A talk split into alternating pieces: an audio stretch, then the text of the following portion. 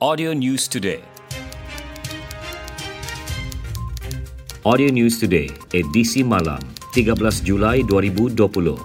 Pejabat Kesihatan Daerah Nabawan telah mengenal pasti kesemua kontak kes positif baharu COVID-19 yang dilaporkan di Nabawan semalam. Menurut kenyataan Pengarah Kesihatan Negeri Datu Dr. Christina Rundi, semua kontak dikendaki menjalani ujian saringan. Katanya kes ke-380 itu merupakan jangkitan tempatan melibatkan seorang ibu mengandung yang menerima rawatan awal di Klinik Kesihatan Nabawan dan perlu dirujuk ke hospital berpakar. Dia kini dirawat di Hospital Keningau. Manakala seramai 1058 individu masih menjalani kuarantin di seluruh negeri iaitu 171 individu di pusat kuarantin dan 887 menjalani kuarantin di rumah. Sementara itu, Datuk Dr. Christina mengingatkan warga sekolah agar sentiasa mengamalkan norma baharu pada sesi persekolahan yang bermula Rabu ini. Katanya, Jabatan Kesihatan Negeri Sabah sentiasa memantau situasi di sekolah-sekolah yang telah beroperasi sejak 24 Jun lalu. Sementara itu, dalam kenyataan media sama, Datu Dr. Christina berkata, dua kes baharu penyakit kolera atau taun dilaporkan semalam. Kes baharu itu masing-masing direkodkan di daerah Sempurna dan Kota Kinabalu, menjadikan jumlah keseluruhan kes kolera di negeri ini meningkat kepada 39 kes. Menurut Datu Dr. Christina, kes yang dikesan di Kota Kinabalu merupakan kes bergejala, manakala kes di Sempurna pula tidak bergejala. Setakat semalam, Sempurna mencatatkan kes kolera tertinggi iaitu 16 kes diikuti Kota Kinabalu 12, Beaufort 4, Putatan 3, Kinabatangan 2, Tuaran dan Sipitang masing-masing satu kes.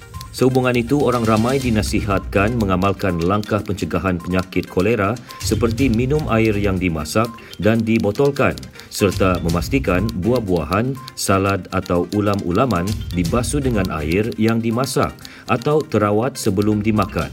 Orang ramai juga perlu membasuh tangan dengan sabun sebelum makan, ketika mengendali makanan dan selepas menggunakan tandas serta menggunakan tandas yang bersih individu yang mengalami cirit-birit berair dinasihat segera mendapatkan rawatan. Jabatan Kastam di Raja Malaysia JKDM Sabah berjaya menghasilkan hampir 1.3 juta ringgit nilai cukai rampasan minuman keras serta 1.15 juta ringgit bagi tangkapan dadah setakat Julai ini. Penolong Ketua Pengarah Kastam Zon Sabah Datuk Abdullah Jafar dalam sidang media di pejabat JKDM Taman Melati Tawau berkata, kejayaan itu hasil Ops Benteng yang dilaksana sejak 22 Mei lalu serta Ops Ice Ice Break 2 2020 yang bermula 22 Jun dan berakhir 5 Julai lepas.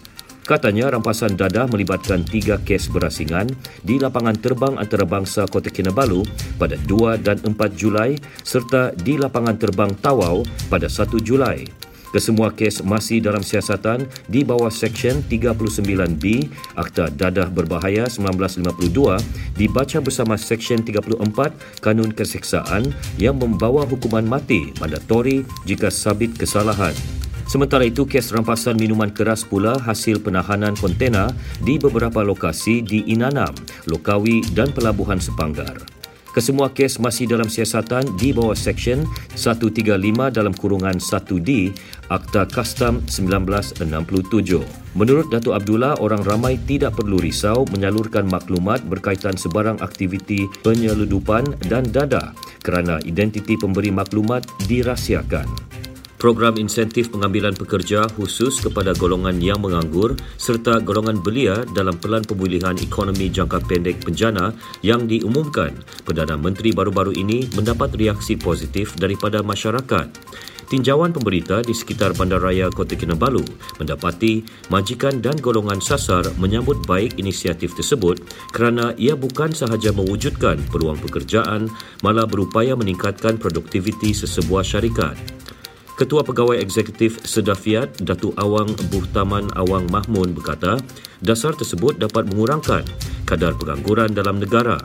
Ia disokong oleh Michali Simon yang menyifatkan langkah itu tepat pada masanya bagi membantu belia mendapat pekerjaan. Inisiatif bawah penjana juga diharap dapat merangsang semula ekonomi negara yang terjejas akibat penularan pandemik COVID-19 di seluruh dunia. Pengusaha salon kecantikan dan refleksologi perlu mengutamakan keselamatan ketika beroperasi dengan mematuhi prosedur operasi standard SOP yang ditetapkan Majlis Keselamatan Negara MKN dan Kementerian Kesihatan Malaysia KKM. Ia penting bagi mengurangkan risiko jangkitan COVID-19. Justru bagi menggalakkan para pengusaha mematuhi SOP, Kementerian Belia dan Sukan mengambil inisiatif mengagihkan pelindung muka kepada hampir 400 salon kecantikan dan pusat refleksologi di sekitar ibu negeri. Sebanyak 3,000 pelindung muka diagihkan dalam aktiviti yang dijalankan dengan kerjasama JCI Tanjung Aru itu. Majlis penyerahan disempurnakan Menteri Belia dan Sukan Fung Jin Ze disertai Mayor Bandaraya Kota Kinabalu Datuk Nordin Siman. Bercakap kepada pemberita, Fung berkata pengagihan pelindung muka itu bagi memastikan semua pengusaha salon kecantikan dan refleksologi terus mematuhi SOP yang ditetapkan demi keselamatan diri dan pelanggan. Kerajaan Sabah hari ini memutuskan kebenaran perkhidmatan pengangkutan feri dan bot penumpang dalam negeri dan ke wilayah Persekutuan Labuan beroperasi dengan kapasiti penuh seperti mana yang dinyatakan dalam lesen atau sijil pendaftaran berkuat kuasa serta merta. Ketua Menteri Datuk Seri Panglima Muhammad Syafiee Abdal dalam satu kenyataan berkata, perkara itu selaras keputusan di peringkat persekutuan pada 11 Jun lalu. Beliau bagaimanapun mengingatkan pengusaha feri dan bot penumpang mematuhi prosedur operasi standard yang ditetapkan pihak berkuasa dan Jabatan Kesihatan Negeri Sabah dalam usaha memerangi penularan pandemik COVID-19. Pusat Sumber Sekolah PSS perlu diperkasa sejajar usaha memupuk budaya membaca dan menjadikan PSS sebagai gedung ilmu bukan sahaja di sekolah malah diperluas ke rumah. Ahli Dewan Undangan Negeri APAS, Datuk Nizam Abu Bakar Titingan berkata, SK Titingan Tawau telah membuktikan usaha memupuk minat membaca dalam kalangan pelajar bermula di rumah dengan mendidik Persatuan Ibu Bapa dan Guru PIBG mewujudkan pusat sumber di rumah. Beliau berkata demikian selepas majlis penyampaian hadiah pertandingan pusat sumber mini komuniti ibu bapa dan guru serta program Jom Baca SK Titingan Tawau. Katanya inisiatif sekolah tersebut wajar dicontohi oleh sekolah-sekolah lain terutama di Tawau kerana SK Titingan Tawau berjaya menduduki tempat ke-8 dalam pertandingan PSS peringkat kebangsaan. Sekian berita Audio News Today disampaikan Konstantin Palawan. Audio News Today diterbitkan Il Communications dan diedarkan dengan kerjasama Sabah Info. Ikuti. Lebih banyak berita di F ikuti. Lebih banyak berita di Telegram. T.me slash Sabah Audio News Today.